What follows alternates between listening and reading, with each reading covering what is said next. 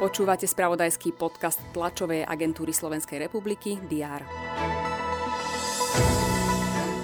O štvrtku sa hovorí, že je to pracovný deň s najväčšou potenciou a chuťou. Jednak sa blíži víkend, ale ešte ostáva dosť síl.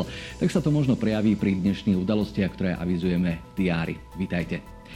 Poslanci pokračujú v rokovaní na 55. schôdzi Národnej rady. Dnes aj o možnej zmene ústavy a skrátení volebného obdobia.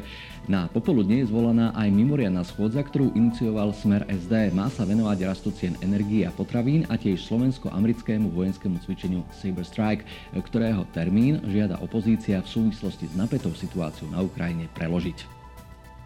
Zástupcovia Košického samozprávneho kraja predstavia výsledky dotačnej výzvy pre podporu cestovného ruchu. V rámci programu Terra Incognita by mal medzi úspešných žiadateľov prerozdeliť 1 milión eur. To posiel najvyššiu sumu v tejto výzve. Predseda Bratislavského samozprávneho kraja Juraj Droba urobí odpočet 4 rokov na čele krajskej samozprávy.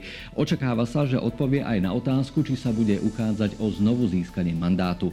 V rámci komunálnej politiky dnes rokujú mestské zastupiteľstvá v Rožňave a Piešťanoch. V kúpeľnom meste budú novelizovať viaceré všeobecne záväzné nariadenia. Napriek tomu, že zimná olimpiáda v Pekingu sa oficiálne začína až zajtra, v dejisku olimpiády sa už rozbehli prvé súťaže. Dnes od rána prinášame spravodajstvo napríklad z curlingu či hokejového turnaja žien. Budeme sledovať aj voľbu nových členov Medzinárodného olympijského výboru. Kandidátkou je aj Slovenka Danka Barteková.